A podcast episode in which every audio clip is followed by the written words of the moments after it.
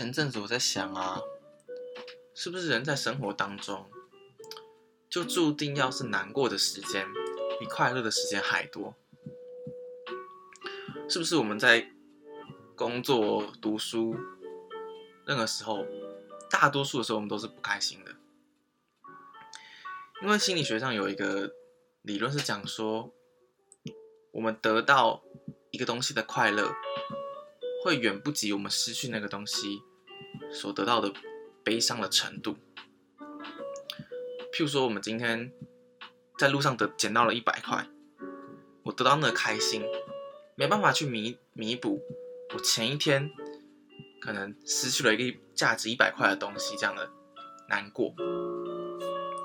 所以，除非我们的获得的东西是远大于可能。两倍、三倍，我们失去的东西的价值的时候，我们的人生才会觉得比较快乐。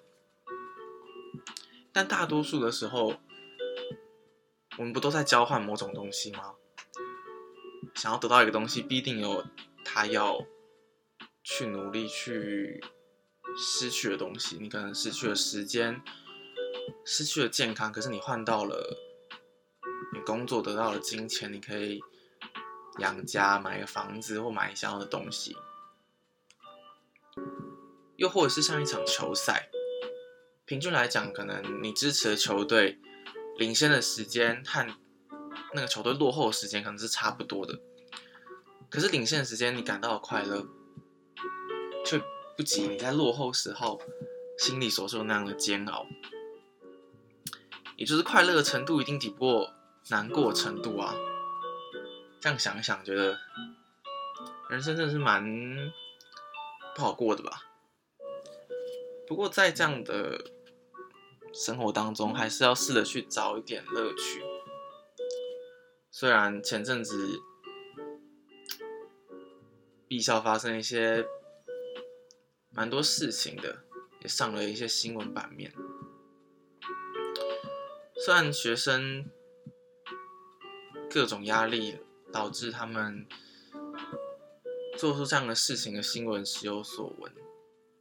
不过，被新闻媒体冠以台大的名字去报道的话，会给人更多的震撼吧。就连我们公司老板和家里的人都在问我这件事情。虽然没办法对他们每一个人的事情。做出评论，因为我们其实也不了解他所承受的压力，或是他所面对的问题，但也没办法鼓励说这件事情就是对的，或是什么事情就一定是错的。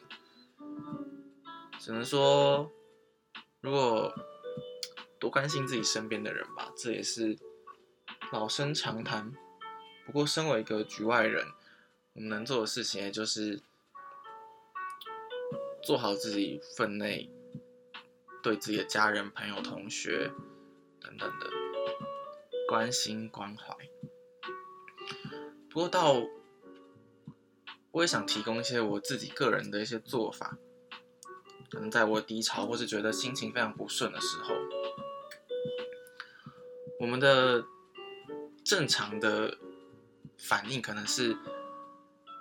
待在家里，或是不想出门，不想面对人群，因为我们可能不想跟别人讲话，觉得心情已经够烦了，我不想再花费精神力去社交，只想好好待在家里，可能什么事都不做，就是能够用能够睡多一点，去减少面对这个世界的这时间。不过我会觉得。前阵子有人也说，前阵子发生这么多事情，可能是因为天气非常不好。但我会觉得，有时候出门，可能是上可能是上班不得不出门的时候，或者是明明今天休假，但是我还是逼着自己去出门的时候，我会觉得心情会稍微好一点。毕竟现在住在台北，都是住在这种。小小的鸟笼房子里面，我觉得实在很难让人开心起来。走出去的时候，就算只是漫无目的的散步，或只是走出去吃饭，我觉得都能够让自己稍微的减缓一下那个张力、心理的压力吧。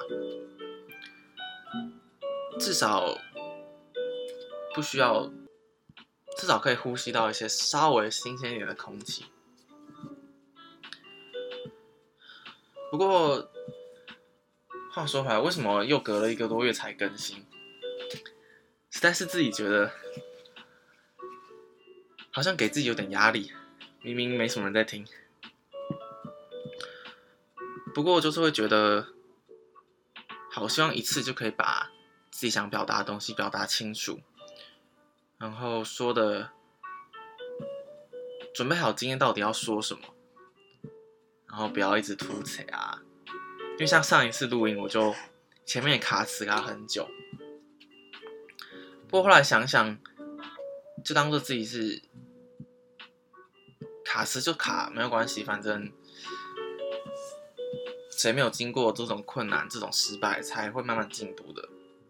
所以我就，我也不想剪辑了，我也不再想剪辑的事情，我就希望自己把自己准备好的内容讲出来，就算讲的不好没关系，每一次每一次的多练习去改善。其实我蛮在意就是自己讲话的这个能力，我会希望自己是一个讲起话来是让人喜欢听。然后让人觉得是有收获的人，这可能跟我的工作有关系，但也可能跟我的个性，可能我就喜欢这样的事情。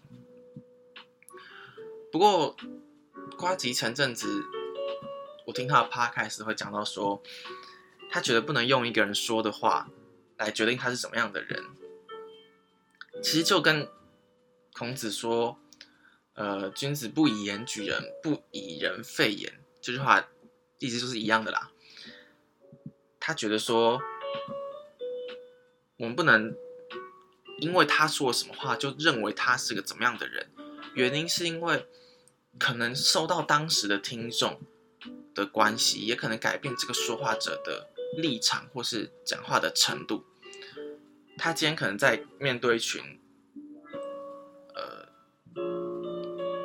不一定能够了解他背后意思。背后话语背后意思的人，所以他就没办法把话讲的这么有深度，或是说一定要讲的很直接。那如果你只看到他讲这个很直接的话，你可能觉得啊，这个人不过就如此，不过就尔尔罢了。但是你没有考虑到他面对不同的听众会讲出不一样的话，所以瓜吉觉得说，不只要。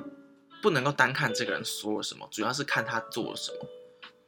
有可能他今天这个人充满了许多邪恶的想法、负面的意念，这个犯这个想法可能是犯法的，或是讲出来会让别人看不起的。不过他只有在心里想这种想法，他并没有把它做出来，并没有实现它。那只要他没有实现它。他就不是这样做这种事的坏人，因为身为一个成熟的人，我们可以接受自己有负面的不好的想法，但是我们有这个意念去控制自己，不要做出这样的事情。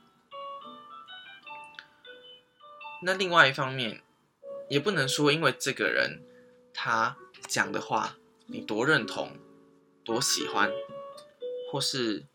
多切中你的要点，打到你的心里，你就认为他这个人是多好的人，多正面的人。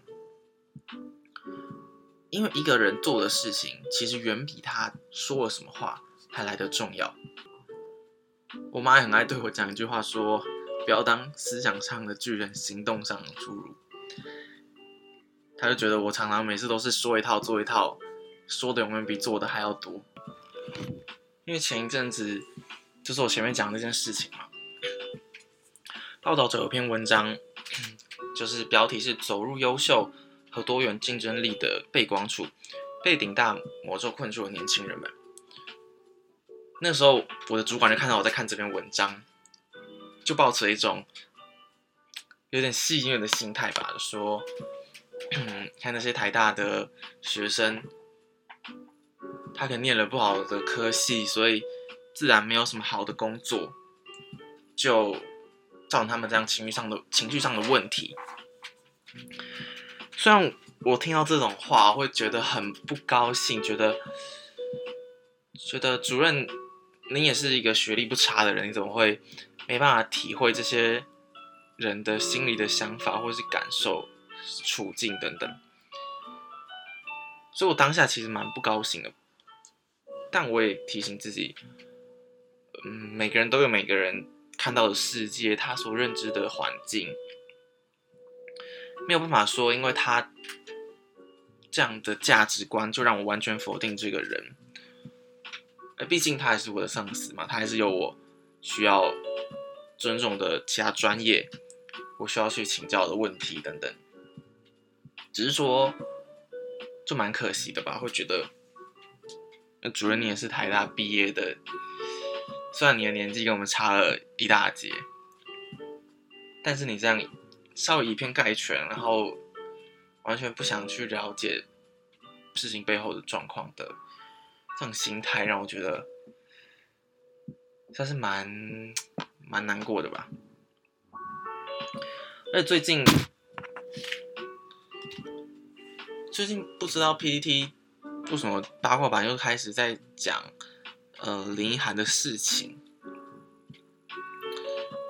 大家还是常围绕在一件事情上，就是他写的故事到底是真的还是假的？到底有没有发生过这样的事情？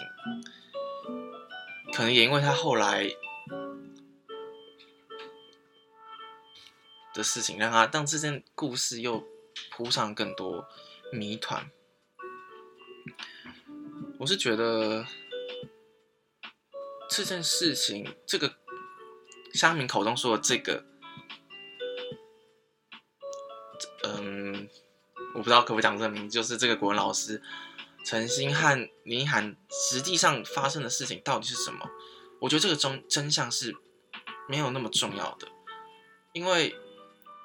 那是检察官他要去找到的真相，可就我们一个呃旁观者，甚至只是看这个小说的读者来讲，就算今天男方还是女方多振振有词的说了这件事情是真的还是假的，我们也没办法确定，因为我们不在，我们不是当事人，我们在那个时空环境下也。不是站在旁边的人，我们不可能知道他们两个交往的过程、心态到底又做了什么事情。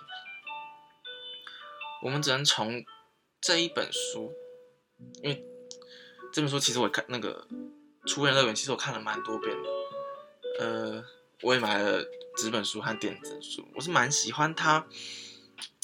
就我觉得，我们只是要去了解这个文字背后带给我们的感受，我们去进入这个。这个文学当中的这个世界，试着去理解小说里面故事主角就实习和他老师背后的心态就可以了，不需要再去